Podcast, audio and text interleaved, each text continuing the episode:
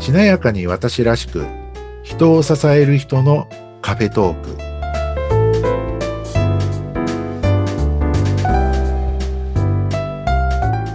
こんにちは西川学ですこんにちは、内谷沢子です。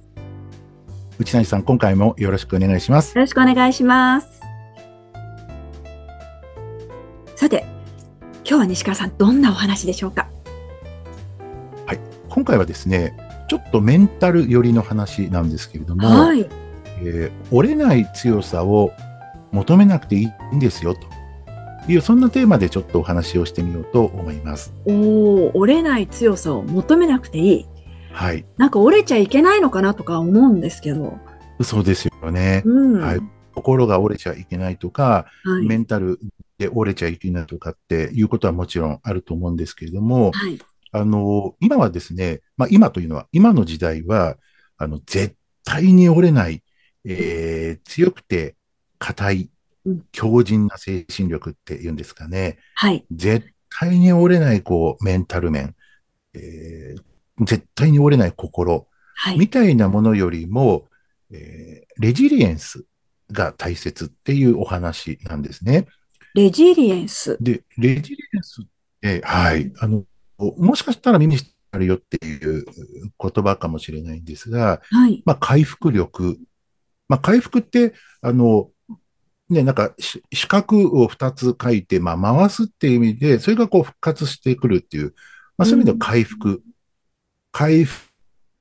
力なんて言ったり、まはあ、い、人によっては、あの、ここ、心よいっていうのかな。快速電車の快速のはい快みたいな。ああ、そっちの回ですそれね。がこう復活してる回復力って書く人もいるんですけれども、はい、まあ、いずれにしても回復力とか、あるいはしなやかな回復力うとかんで、すね、うんえーまあしなやかな心の力なんていう人もいますけれども、はい、まあ、レジリエンス、回復力、しなやかな回復力ですね。それが大切っていうお話です。はい、で、私が若い頃って、例えば企業とかで働いていても、あるいはまあ企業じゃなくてこうプライベートでもですね、人の心とかメンタルで仕事をしていると若干後回しというか、はい、ないがしろにされたというか、とにかく仕事、うん、成果、あるいはとにかく会社、はい、組織、あるいは上司、うん、みたいなところがあって、えー働く人のお気持ちだったりとか、心っていうのは、まあ、軽んじられたとまでは言わないんですけども、うん、まあ、後回しにされていたっていう感じかな。はい。あの、モチベーションっていう言葉は、まあ、ああって、モチベーションをいかに上げるかっていう話はあったんですけれども、はい、あの、本来であればモチベーションと、まあ、心、メンタルって、またちょっと違う話なんですけども、えー心、メンタルっていうのは、こう、あいあの、後回しにされながら、まあ、モチベーションは、まあ、大事にされた、みたいなとこはあって、はい、まあそのモチベーションをいかに上げるか、なんていうところも、給料やボーナスを上げてあげるから、とか、うん、あるいは組織内の立場が上がったり、はい、役職に就くのが、まあ、モチベーションを上げる、まあ、原動力みたいな。はい、そんな時代に、まあ、私は育ったんですけどね。その時に、えーまあ、心とかメンタルっていうのは、まあ、後回しに、えーされたんですけれども、でも大事にされたことがあって、大事にされたのは、どんなことがあっても心が折れずに耐えられる、なんて言うんでしょうかね、ちょっと昭和な表現になりますけど、まあ、不屈の精神力と か、昭和の言葉ですね。普通の精神力。はい。鋼のような心と か、はい。あるいは24時間戦え るあ懐かしい。体とか体力とか、うん。はい、まあ、そういうところが大事にされたっていうのはありますね。そうですね。うんうん。折れない、はい。耐えられるっていう感じですかね。で、まあ、その後、まあ、メンタル面っていうのも、やっぱりその時代の流れでまあ注目されるようにこうなってはきたんですけれども、はい。それでもやっぱり折れない心、うん、あるいは折れないっていう意味でのメンタルタフネスうですかん。ね。メンタルタフネスなんていう言葉も出てきて、その時にはいかに折れないかみたいな。な、そんな観点だったと思うんですけども、はいうーん、まあ、そういう意味では少しずつ変化っていうのは、あの人のね、心とかメンタル面に対する考え方が少しずつ変化してきても、やっぱりそれでも共通していたのは折れない強さ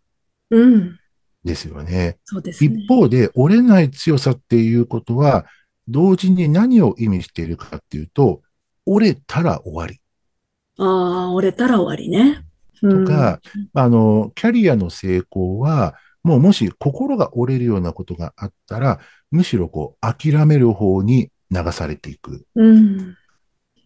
まあ今、私、キャリアって申し上げましたが、まあその当時までのキャリアの成功っていう概念での話ですけども、はい。はい。なんか折れてしまったらキャリアの成功っていうのは、まあ、ちょっとこう遠ざかるというか、うん。諦める方向になっていくですかね。はい。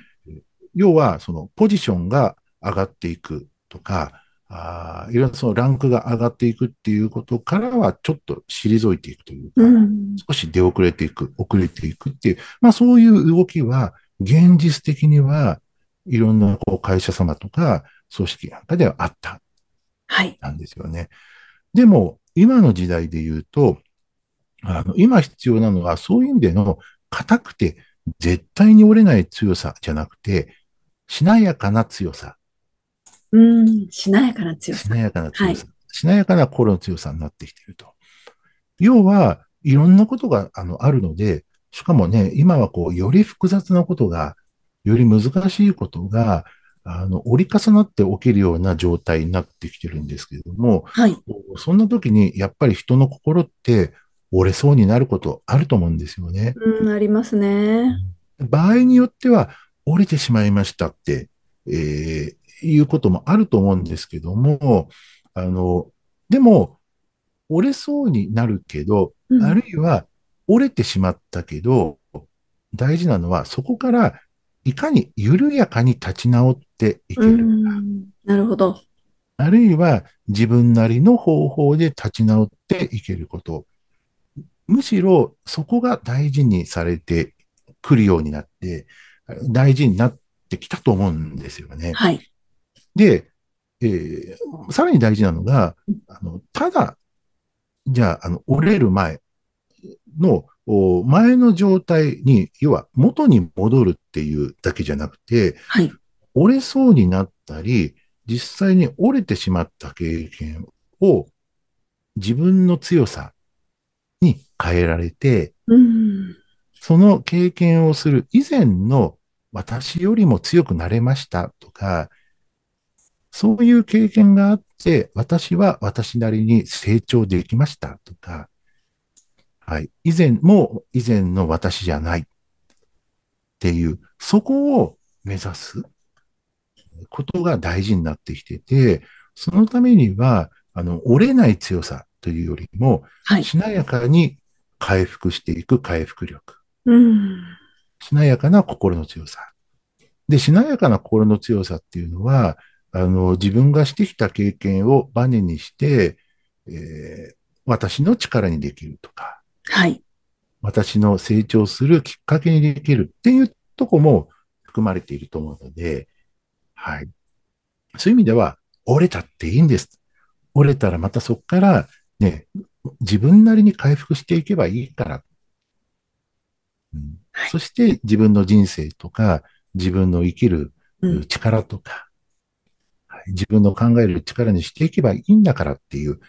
うん、そういう意味でのレジリエンスっていうのがすごく大事になってきてるな。で、これは組織の中で働き続ける方々、あるいは女性起業家の方々、あるいは、あの、私の経験を生かしていろんな人の力になっていきたいとか、あるいは自分がこういう経験をしたから、自分の子供にはこういうことを伝えたいっていう、お母様とかお父様のいろんな語る力、伝える力になってるなって、そんなことを、まあ、いろんな方々のご支援をしていて、ああの本当にそうだなって思う日々を過ごしておりますと。いやー、でもなんかそう言われるとほっとしますよね。うんなん、か折れない強さを求めなくていいんだよって。ね。大事な心のレ、レジリエンスね。はなかなか噛みそうな私は まだ。い、いやね、うん。ね、何があっても折れない精神力とか、うん。不屈の精神力とか、絶対に折れない強さっていうのも、まあ大事だったかもしれないんですけれども、うんね、でも折れるときは折れるので、そうです折ね。ったら終わりとかって言うんじゃうない、うん。ん、なんか折れてもいいんだとか、あ折れそうになっても当然なんで、うんじゃあ、こっからどうするっていうね、なんか、柔らかな強さっていうんですよね。はい。いやー、それをね、持ち備えたいですね。そうなんですよね。うん。うん。皆まあ、さそんんもな。時大事になってくるのが、うんまあ、あの、もう時間が来ると思うので、はい最後ですけど、なんか、あの、一人で抱え込まないああ、そう、それ聞きたかったんです。皆さんも持ってね、いただきたいけど、どうしたらいいのかなそれは次回かなと思ってたんですけど、うん一人で抱え込まないんだ。抱え込まない。それでも大切。うん。そうですね。はい。うん、やっぱりね、どうしても折れない精神力とか忍耐力っていうのは、一人で抱え込んで耐え抜くとか、いやー、昭和だな。しんどいですよ ね。でも、やっぱりそのしなやかな回復力とかっていうのはうん、もちろん自分の中でこういろいろこう考え方を変えてとか、物事の捉え方を変えて、あ、あ、そっか、私ちょっとあの沼にはまってたなとか、うんまあ、私ちょっとまたこんな考え方にはまってたなって言って、自分なりに気づいて復活していけるっていう人ももちろんいると思うんですけども、はい。あの、時間がかかるので、はい。うん、今の時代、やっぱりそのしなやかな回復力を求めるのは、はいあ求めるというか、持てるのは、うん。やっぱり誰か相談できる人がいるとか、うん。抱え込まないで信頼できる人に相談してみるとか、はい。話してみるとか、あの、一回その自分の心からリリースしてみるっていうのかな。うんそれがすごい大事で、それが僕はできることも、おしなやかな回復力、しなやかな強さだと思うんですよね。はい。うん抱え込まないで誰かに聞いてみる。誰かに相談してみようとする。それも僕は強さだと思うんですよね。ああ、なるほどね。いや、これ、あの、ここまで聞聞けてね、よかったです。ね、どうしたらいいのかなと思いながらお話を聞いていたので、皆さんもぜひね、しなやかな回復力を持つために、一人で抱え込まず、西川さんにお話聞いてもらってもいいですしね。いやいや、もうね、あの、まあ、まあ僕はもちろんそういうお話を、あの、お伺いして、一緒にこう走っていく、歩いていく仕事をしてるんですけそどうでもす、よね。あの、うんまあ、特に私みたいな、こう、世代のこう男性、女性問わずなんですけど、はい人に相談したら負けとか、ああ、わかるわ。えー人に相談したら、まあ、弱い自分。うん。あの、人に話してみる、相談してみることに対する罪悪感はい。だったりとか、なんかこう自分が、なんか、あの、こう、キャリアの道から外れるっていう恐怖うん。だったりとか、負けだっていう人もいましたよね。うん人に相談したら負けだ、みたいな。はい。でもそんな時代じゃないですよっていうことですね。そうじゃないんだよっていう、はい。